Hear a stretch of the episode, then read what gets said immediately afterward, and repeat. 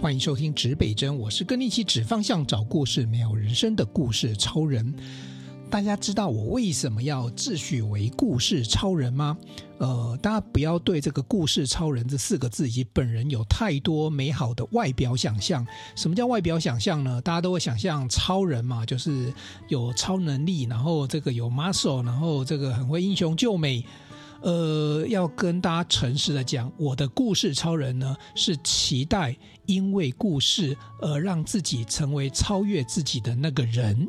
所以这个超是超越哦，对我来讲是超越，因为故事而能够超越自己的那个人。好，那我今天特别特别的要来跟大家呃分享一个主题哈、哦，这个主题暂时跟故事超人没有关系，但是最后一段呢，我会导回故事，会用故事的见解来跟你分享。那我今天要跟你分享那个主题是什么呢？呃，各位我不晓得最近你有没有阅读哈、哦，那正好最近的这个。指北针的 Podcast 都会跟一些作者、作家会有很强烈的关联哦。那也大家也可以继续这个收听、订阅我们的节目嘛哦，因为接下来呢，后面还有更多的这个作者、作家呢，会到我们的节目中来，来亲自跟你分享他的书哦。那呃。自己呢，我自己另外有在 YT 有一个频道叫做“好故事好日子 Story Taiwan” 哦，那也开始有三分钟说一本书这样的节目，所以各位如果有空的话呢，呃，其实人家都念我说，你都说三分钟说一本书，那、你明明就是五分钟。对啦，我还是要有一个节目，还是有个头跟尾嘛。那概念上就是说扣头扣尾之后呢，呃，中间精华的三分钟在。完整的再讲一本书，那这些书呢，绝大多数都是不是绝大多数啦，全部都是我自己念完，然后我用快速哈，因为大家也知道说这年头资讯爆炸，所以可能很多人对某一些书他没有太大的兴趣，或者说他只是在探索，所以我用的方法是用我把整本书融会理解到的核心观念来跟你讲，他来讲的东西。那有些东西可能是用我自己转译的方式来跟你讲。但总而言之，我就期待呢，三分钟能够让你去了解。哦，原来有这样子的一本书。那这本书的内容大致上讲什么？虽然可能会跟你看到所谓的书的概那介绍。呃，会很接近，但是我觉得我用我口语化的方式，以及我转译过的文字来给你，应该就会有不太一样的效果，而且重点是。呃，我觉得人见面三分情，至少在 YT 上你可以看得到我本人哈，我本人用我这个不是很俊俏的脸庞来跟各位说这本书哈。好，那提到说书呢，我特别会跟大家讲说，因为最近呢，呃，接下来有几几个节目陆续这个作者都会到到这个节目中来。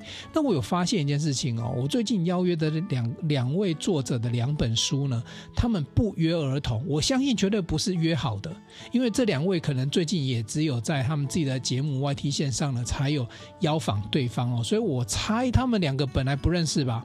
可这两本书呢，都不约而同写到一个主题，叫做“以终为始的逆向工程”。哦，好，那可能他们的写法会不太一样了哦。那我等下会分别就这这。这两位作者呢，就是他怎么样去诠释这个以终为始哈？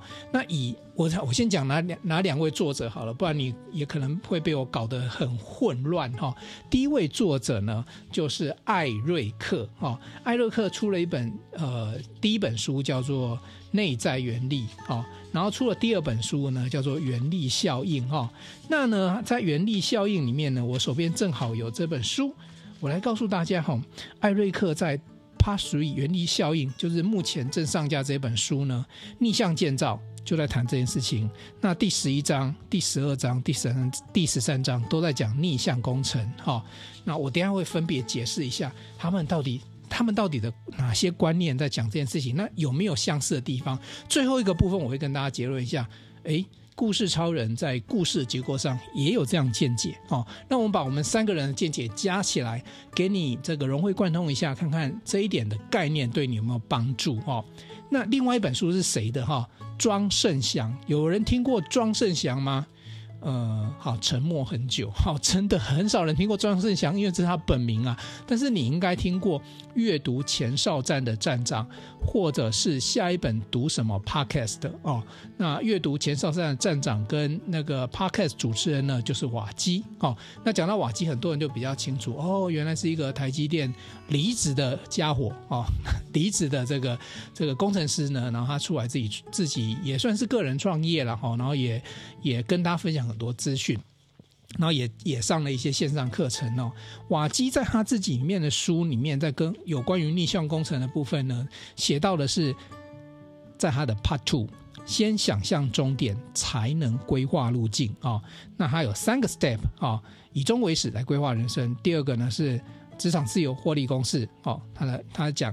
呃，商业模式的部分，第三个呢，每天做一件小事，微型目标，或是有人叫做原子习惯哦。好，你看哦，呃，这两位呢，都分别针对了逆向，在书里面大篇章一个 part 都在谈逆向。好，回过头来，我们先解释一下什么叫逆向哦。呃，如果你是做工程的哈，或者是说你在科技业待过，你比较会理解逆向工程是什么。简单来讲，假设你今天买了个 iPhone。那你不晓得 iPhone 里面到底是什么怎么装的，你就买一台 iPhone 回去把它拆掉，然后呢，把里面零件通通掏出来，仔细去看它用了什么零件。那如果里面用的，比如说什么 A 五 A 六这晶片呢，你更想知道这个半导体是什么什么什么制成啊，里面导线是什么啊？那你就再进一步哦，当然这不。不就是这个？你没有办法在家里自己拆了哈，你就必须找实验室啊什么的，那可能要花很大的一笔钱哈，才因为仪器都很贵。我们我们念材料都知道哈。那你要做类似呃，我们材料工程叫做 value 呃 value analysis 哈，就是故障分析的概念呢，去切整个晶片，那你就可以看到整个晶片的话，它到底有几层啊，metal 是几层啊，device 大概可能长什么样子，然后甚至于里面的元素都会去分析。这个就是逆向工程，逆向工程就简单来讲，已经做完了，倒回推来看，呃，原本是什么，原本怎么做，哦，好，这个是产品的逆向工程，人生能不能有逆向工程？哈，我现在很快的就把这个两位，这个目前都是排行榜这畅销书排行榜上面作家提供的这个概念给大家知道，详细还是请大家去买书来看，好不好？哦，像艾瑞克他自己的书，他做了很多公益，你知道吗？他说他版税几乎也都是呃，他等于是也捐了将近一百五十万的版税出来，哦，就是他有送书等等之类的。他其实就是很期待每个人都能够跟他一样成为更好的自己。哦，那我我先跟大家讲，我是讲他们两个逆向工程之前，我再稍微带一下，这两位都是属于财富自由、财富自由的人，所以各位可以去。解剖不是解析他们人哈，看看他们到底怎么样达到成功的。如果你今天也也想跟他一样，你就从他的目标叫做以终为始哦，叫做逆向工程，把他们剖析回来。那瓦基的书有告诉你他怎么做哦，那这个艾瑞克有告诉你什么力量哦，让他可以做这些改变，而且他一不断的再去倡导。目前艾瑞克的书呢，他他自称为这个叫做。呃，原力的三部曲，那第二本书叫做《原力效应》，是属于二部曲的部分。听说我最我今天有听到节目说，他说第三部曲更厉害了哦。那很多东西是卖个关子哦。我先来讲一下艾瑞克，他在讲所谓的这个逆向工程，他在讲什么？他举例好了哈，他意思就是说，很多的产品或服务啊，你必须先以顾客体验为主轴，再去进行产品的开发。哦，那什么意思呢？简单来讲，有时候我们我们在说，比如说我们要做 iPhone，我们要做手机啊，手机有基本功能嘛，哈，能够听，能够收，然后有 WiFi，能够上网，所以你就开始想说，好，我要去找这相关的零组件啊、晶片啊、机壳啊、面板啊来做这些事情，对不对？好，那你就做出来一只手机，那可是呢，客户要的是这个吗？你想想看哦。以竞争的市场来讲，如果你做出来，客户那为什么客户要你这个东西？所以艾瑞克以一个最简单的概念来讲，叫做你先要拿到客户体验，也就是说你什么事都不用做，你可能就跑去做市场调查，可能就跑去这个市场的那个那个区块哦，不管他人在哪里，你就去了解客户真正需要什么。他举例自己，他也艾瑞克以前在金融业嘛，那他举例他说，哎，如果说我今天客户要的一个金融商品，可能比如说叫做这个殖利率有五趴的一个呃，这个叫做比较安全性的这个这个产品，那那安全性的产品你知道吗？它就不会是股票基金呐、它可能是什么什么特别股基金或者是债市基金，它可能要去兜这个东西，所以你千万不要先兜出一档基金，说哎，大家来买哦，我的 ETF 非常棒，因为什么什么。啊，到底大家真的要什么？你以为大家真的都要高报酬吗？搞不好人家再去兜这些 ETF。像我最近在以投资的角度来讲，我觉得会投资 ETF 的人的个性，他就是相对保守，没时间管它。所以你如果去兜那种 ETF 是那种高获利的、高成长的，那高获利到高成长代表高风险了。那万一这个市场一反转的时候，是不是相对也跌幅比较大？那你这种 ETF 产品的话，是真的是市场。买 ETF 人的需求嘛，所以你要去了解哦。不，我不一定不一定是没有，可能就有可能就是有人比较那个个性的这个博弈个性比较强一点，但是又不想要太大风险，他买这个是可以的。所以我要讲的是说，艾瑞克讲第一个客户体验哦，第二个呢，他说这个。逆向工程呢，有四大流程，第一件事情就是要做完客户体验，第二个呢就是把功能设计出来啊，把功能做出来，第三个呢再进行把功能先确认好，然后再进行设计，然后最后呢找到关键技术啊，这个是它倒推回来。一般我们都是哎，我先有这什么这个先端的技术啊，我的有的技术之后开始就找人做设计啊，然后产生功能啊，然后最后拿去给给客户试试看，对不对？以前你想象是这样子嘛？但真正其实现在这社会上，呃，目目前我觉得资讯发达时代，客户体验哈、哦，应该已经是超越了所有的这个叫做产品开发之前所要的工作了哦。这是第一件事情，叫做艾瑞克提供了四大流程。那他有一个叫做逆向工程，也要有一个时间表哦。他举一个例子，他说这个马斯克哦，特斯拉那个马斯克，你看那个马斯克，你就会觉得很奇怪吗？诶，他做电动车。然后他又做这个火箭，Space 哦，又做太阳能哦，所以其实你要了解一件事情哦，马斯克这个人是很特别的。他当初其实只是一个天使投资人的身份去进驻到这个特斯拉公司。他真正想做的，我跟你讲，你看他现在不是跟你讲说特斯拉卖很便宜吗？你懂特斯拉为什么他要卖很便宜吗？因为他关键不在特斯拉，他的关键在储能事业。特斯拉的电动车的关键是那一颗电池，是那个能那个叫做呃能量的部分哦，怎么样提供车子能量那个部分？那是以前车子的重点是引擎嘛，可是现在引擎已经都做得很好，那甚至于电动车来讲，它就已经不是燃油引擎了，它是靠电带动。所以你知道马斯克看重意的是我们未来能源这件事情。那能源这件事情为什么跟这个太空梭有关系？因为这个马斯克去研究的太空梭最大的成本啊，它不是在那个那个呃那个叫做造这个火箭上面，这是他发现一件事情：火箭奔回地球的时候，很多东西是必须因为过了这个大气层之后，它就会燃烧，就会就会销毁掉了。这些东西没办法再使用，才是造成火箭这个造价成本这么高的原因。如果这些东西可以 recycle 再利用。在利用的时候，那是不是它整个火箭的成本是不是可以降低呢？是不是更有机会带大家呃一起上月球、一起上火星呢？所以他你看他研究，如果你最近看到新闻就是啊，马斯克的哪一台火箭就成功着陆了啊，或者是着陆失败了，其实他就在研究这件事情。那这件事情也跟能源有关系哈，怎么样去善用这个火箭上的能源，让它能够成功返航？所以包含太阳能。那为什么提到马斯克？如果说你今天，我就说你要做电动车，你的目标就是电动车，你去做，结果你发现做了老半天，原来电动车真正关键技术是能源，是电池，甚至呃需不需要车上也有太阳能。这时候你就发现说，哦，原来啊，我真正的目的不在车子，而是在能源，解决能源问题哦。所以他举了这个例子，要告诉你说，如果你今天会以终为始，那你就会做一件事情。就会把这个时间表列出来。时间表列出来的时候，他认为有两个好处。第一个，有些事情你可以不用那么早去做。简单来讲，有些事情你不用，呃，有些投资不用那么早进去，你可能做到某个程度再进去就好。第二个呢，你会让你的目标很专注。你如果只是觉得自己在做电动车，你不就是不断的在去处理车子的问题吗？可是你并没有专注到能源的问题，你并没有呃专注到比如说怎么样让车子的的效能提升等等的问题，所以这时候你的注意就会分散。所以他认为逆向工程有。有助于你的目标专注，以及减少你的这个成本哦。不，成本不见得会减少，但是不要太早去花不必要的成本在你的投资上面哈。这虽然听起来讲的比较像是叫做企业的管理，可是因为呃，这个艾瑞克在第二本书里面，他其实也有提到，他就是说，其实你要把自己一个人当做一家公司在经营，诶，这时候的想法就不一样喽。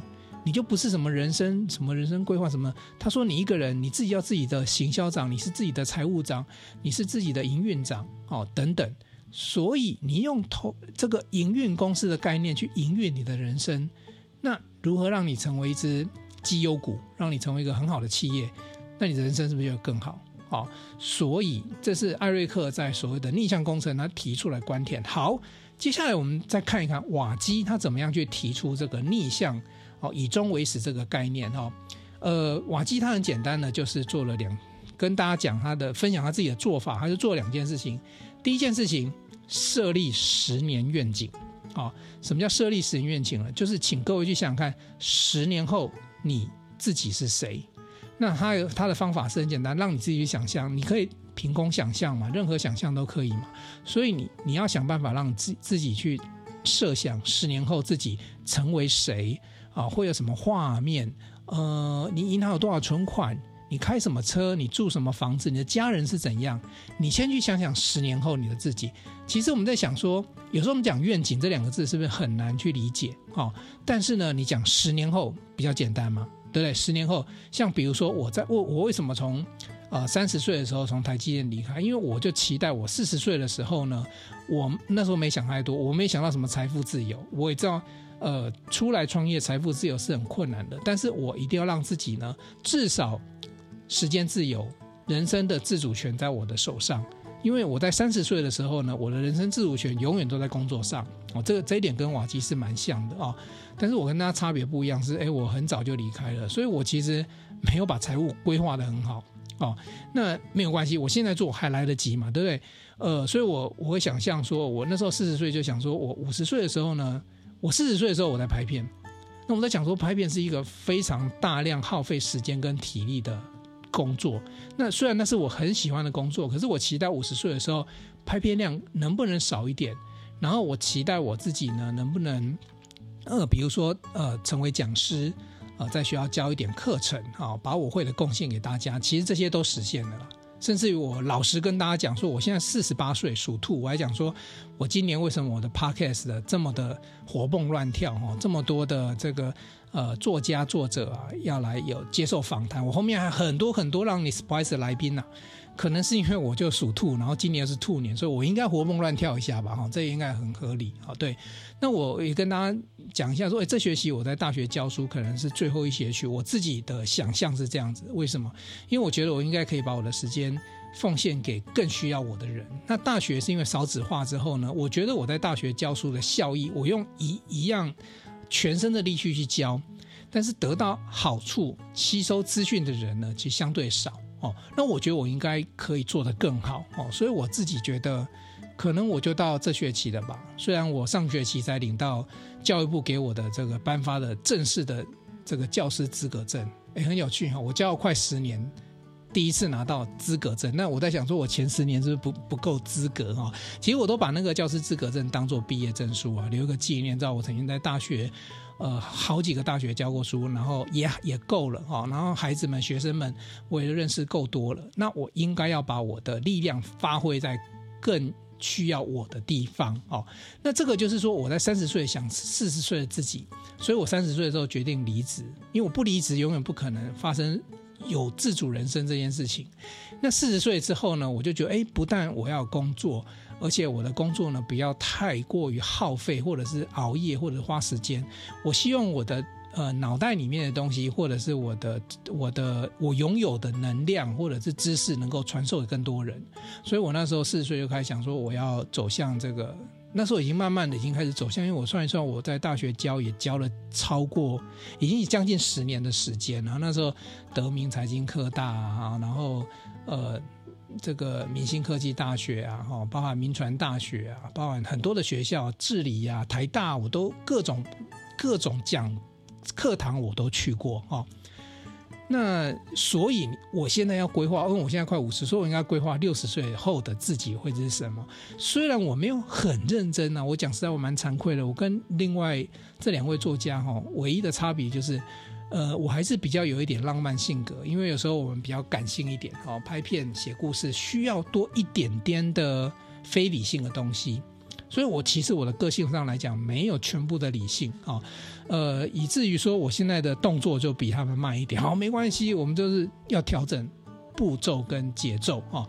我来讲一下，我继续讲瓦基他的十年愿景，就问自己：十年后你要成为谁？你要变成什么？就画面想象，然后有条不紊的，你都把它列出来哦。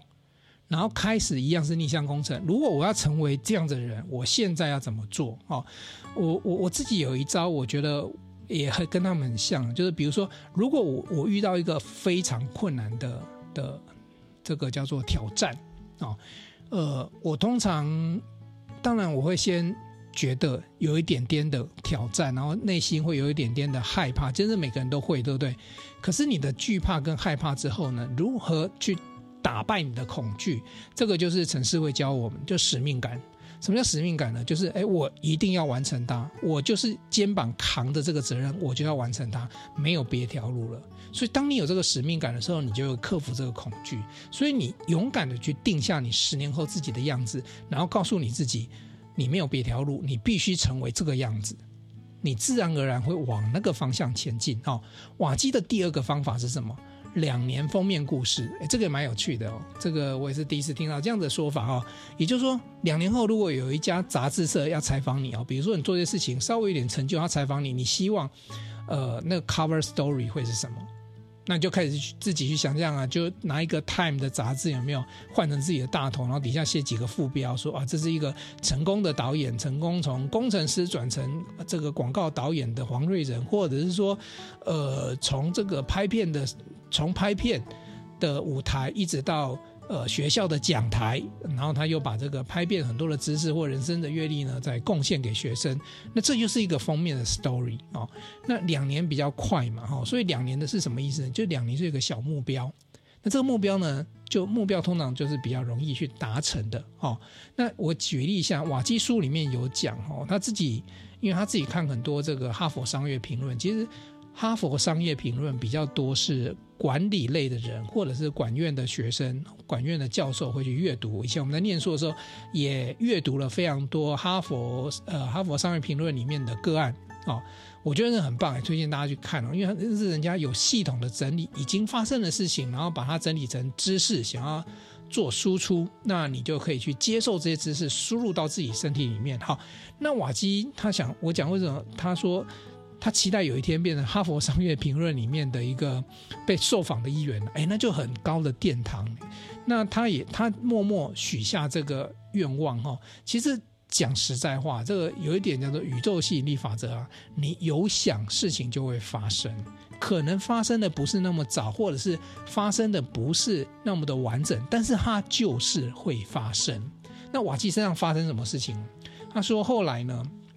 是这个《哈佛商业评论》的繁体中文版，就是台湾这边呐、啊，他的那个呃总编吧，应该叫杨玛丽哈，就去请他来做这个在哈佛管理学的哈佛人物面面对面的一个节目里面去分享。哎，你想想看哦，虽然瓦基没有登上《哈佛商业评论》哈这个英文版的这个某一个角落，可是呢。他竟然也被了《哈佛商业评论》这个系统底下的一档节目给访问了，所以你有没有觉得很有趣？你如果许下这个愿望，或者先把自己的愿望写下来之后，说服自己往前走，它还真的有机会会去发生。哈，好，讲到这里呢，我们讲到是艾瑞克跟瓦基哈，我这边提出一个简单的具体观点，先给跟大家分享一下哈，你们大家都听过。愿景跟目标，尤其是企业愿景跟企业目标，可是叫你写愿景跟写目标，是不是就很困难？好，我现在跟你分享一个很简单、很简单的做法哦。什么叫愿景？愿景就是天边的月亮。什么叫做目标？目标就是眼前的山头哦。这呃这句话其实我也很感谢我台大的老师陈忠荣老师在上课的时候，他也分享了别人的一句名言。那这句名言一直传下来，一直烙印在我脑海里面。所以你只要记得这句话，你就很简单了哦。月亮呢是在天边的月亮，这是什么一回事呢？就看得到但摸不着。所以你要设定什么愿景？愿景就是设定一个你看得到那个未来，可是事实上你伸手你目前还摸不到它。那你说未来会不会坐这个马斯克的火箭飞到月球上，你就摸到？有可能哦。但是你在这时候要给自己一个方向，因为月亮是在天空高挂天空，它是在晚上指引你前进方向的光线。所以，无论你的人生再怎么黑暗，无论你的事业再怎么再怎么的呃风雨飘渺，有个月亮在那里，你会安心。所以，怎么样赶快去设立自己的一个月亮？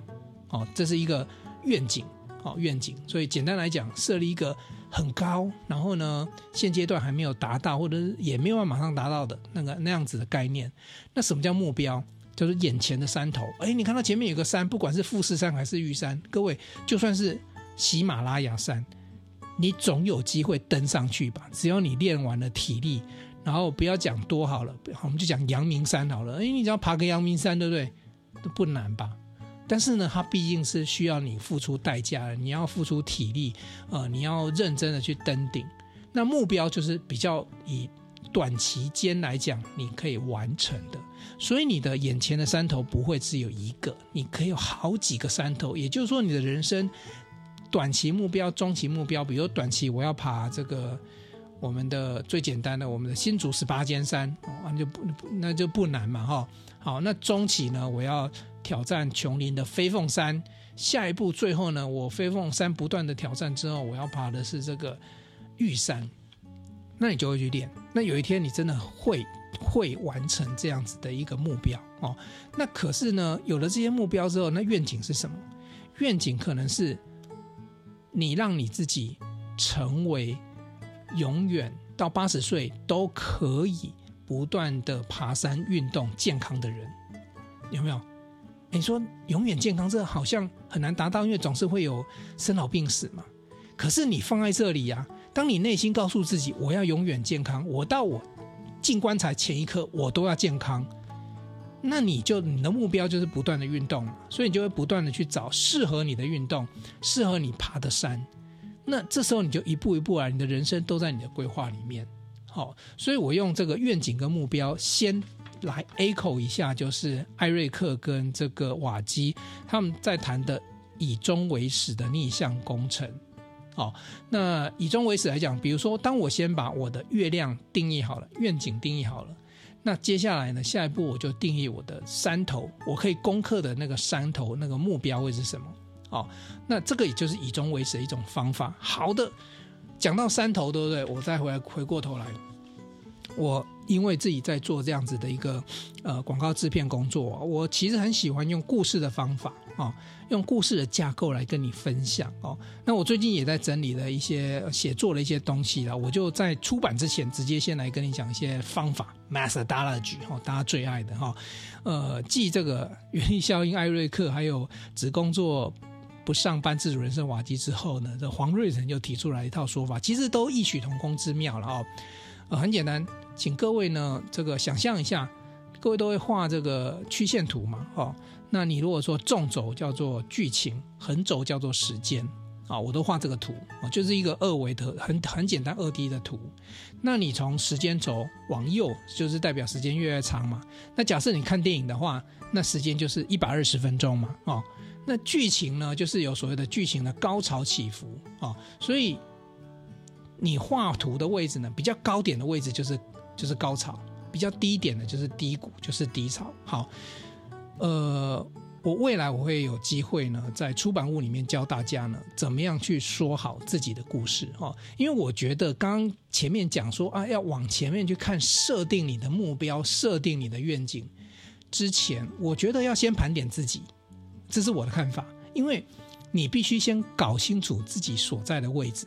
假设你今天所在位置非常的谷底，然后你告诉我说你的你的月亮是非常比如说你现在的体能就很差，然后你告诉我说，啊、你的你的你的月亮是真的永远健康，然后呢，这没有问题吗？那你的目标定在喜马拉雅山，这不是也太远了吗？这有这可能连一般人连那个国手都不见得挑战的成功，对不对？好，所以我的方法第一件事情是先盘点自己，所以第一件事情呢，要先用剧情对时间作图，那把自己人生目前的剧情跟故事剧情哦走到哪里的时候，先标示出来哦，下一步才是再把艾瑞克跟瓦基呃逆向工程以终为始呢，再继续往下走。也简单来讲，我们以现在 this moment，今天是三月二十八号，好，这个青年节的前夕，在这个青年节哈，假设你也是青年，对不对？好，我们就二零二三年三月二十三，呃，三月二十九哈，那到底是你现在什么状态？你先告诉自己。那以前的你是经过波峰波谷，那个 profile 长什么样，路径上什么样，你自己先检讨一下，先看一看自己，然后呢？因为有了剧情对时间作图之后，我我自己在做呃故事脚本就是这样来的。我就简单画一个曲线，然后我要告诉观众的这个我要铺陈在哪边铺陈，然后这边发生什么冲突，最后这边解决什么。那我现在以整个人生来讲，假设以时间来讲的话，零到八十岁嘛，那我现在比如说我现在四十八岁，我到底站在哪一个位置？如果你有懂这个，我跟你讲一个 profile 你就更清楚了，叫做 PLC，就是呃产品或者是呃品牌的生命周期曲线。好，你去看那个生命周期曲线是不是 S 型的形状？是不是一开始的时候先从底下慢慢慢慢，然后有一点斜度，然后往上，然后陡峭的斜坡，然后最后缓和。对不对？好，那我现在要讲的就是类似这样子 S 型的曲线的时候，如果你把这条 S 型曲线放在你的人生，你现在所处的位置是在哪里？假设你现在是一个小小学听众，或者是可能国中生、高中生的听众，你可能叫做最前面的，一般或者是叫导入期嘛，就是刚开始要成成长之前的那一段嘛，对不对？那你如果说你现在已经是大学毕业了，或者是已经在工作了，那就叫做成长期嘛。刚开始步入社会，新鲜人，我们以大方向来看。那如果你已经到做到中高阶主管了，好，那你后面呢，快跑不上去了，你是不是已经接近到这叫做成熟期了？啊，如果你今天什么都不都不长进，也不多念点书，然后也不发展自己新的兴趣嗜好，你的人生是不是就是这样叫成熟期，甚至会往下走，叫做衰退期，就是饱和之后衰退啊？其实。生命周期曲线其实要讲这件事情。那以故事剧情周期曲线来讲，就是要告诉大家，你先去评估、去了解自己所在的位置。那为什么这件事情我认为也蛮重要的？是因为我刚才讲了，如果你现在没有把自己的位置定义出来的时候，你下面要画出的愿景，或者是目标，或者是最终的结果，逆向工程，那以终为始嘛。那你最终的结果的那个精彩度，跟你现在的的所处位置。是不是呃有很大的落差？有落差也没有关系哦，还有方法哦。我们可以有很多的曲线堆叠上去哦。可是那个就是有一些技巧跟方法。但是呢，你如果说你很清楚未来，比如说我人生，我先简单讲啊，我们不要讲八十岁好了。假设我六十岁、五十岁的时候是什么样的结局？就像往期讲的十年愿景，我先把它预设出来。但是我回来看看自己现在，哎，过去发生的事情。这时候你就可以回推，我现在需要花多少力气往上面冲了。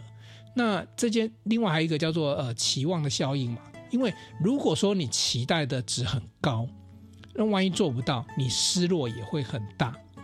所以我要教大家的是说，如何先了解自己的状况，然后拟定好那个中短期的中跟长期的中，接下来你才会有更棒的策略跟手法。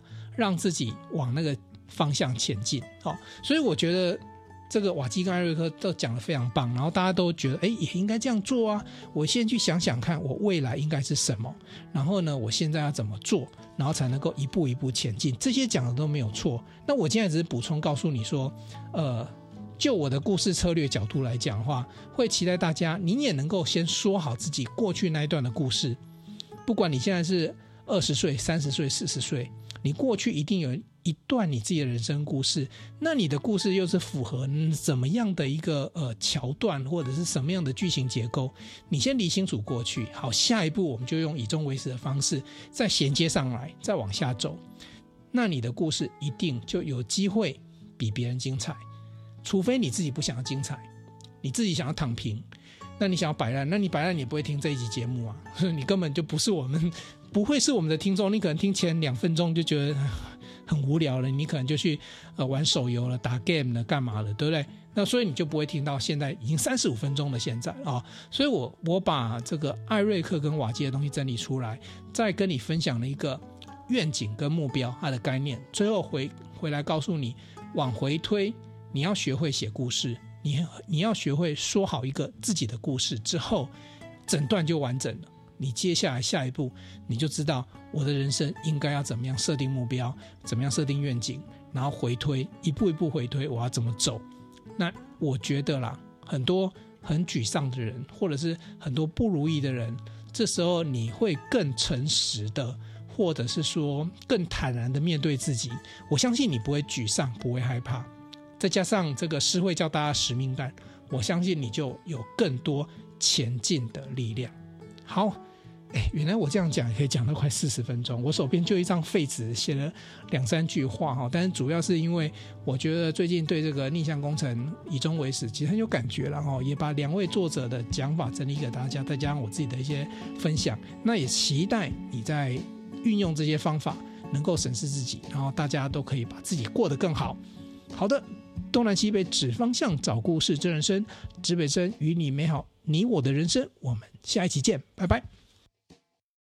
想与故事超人分享你的心情吗？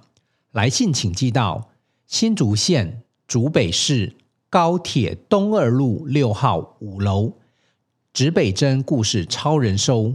我们将在节目中找时间回复您的信件。详细的地址资讯，请参考节目资讯页。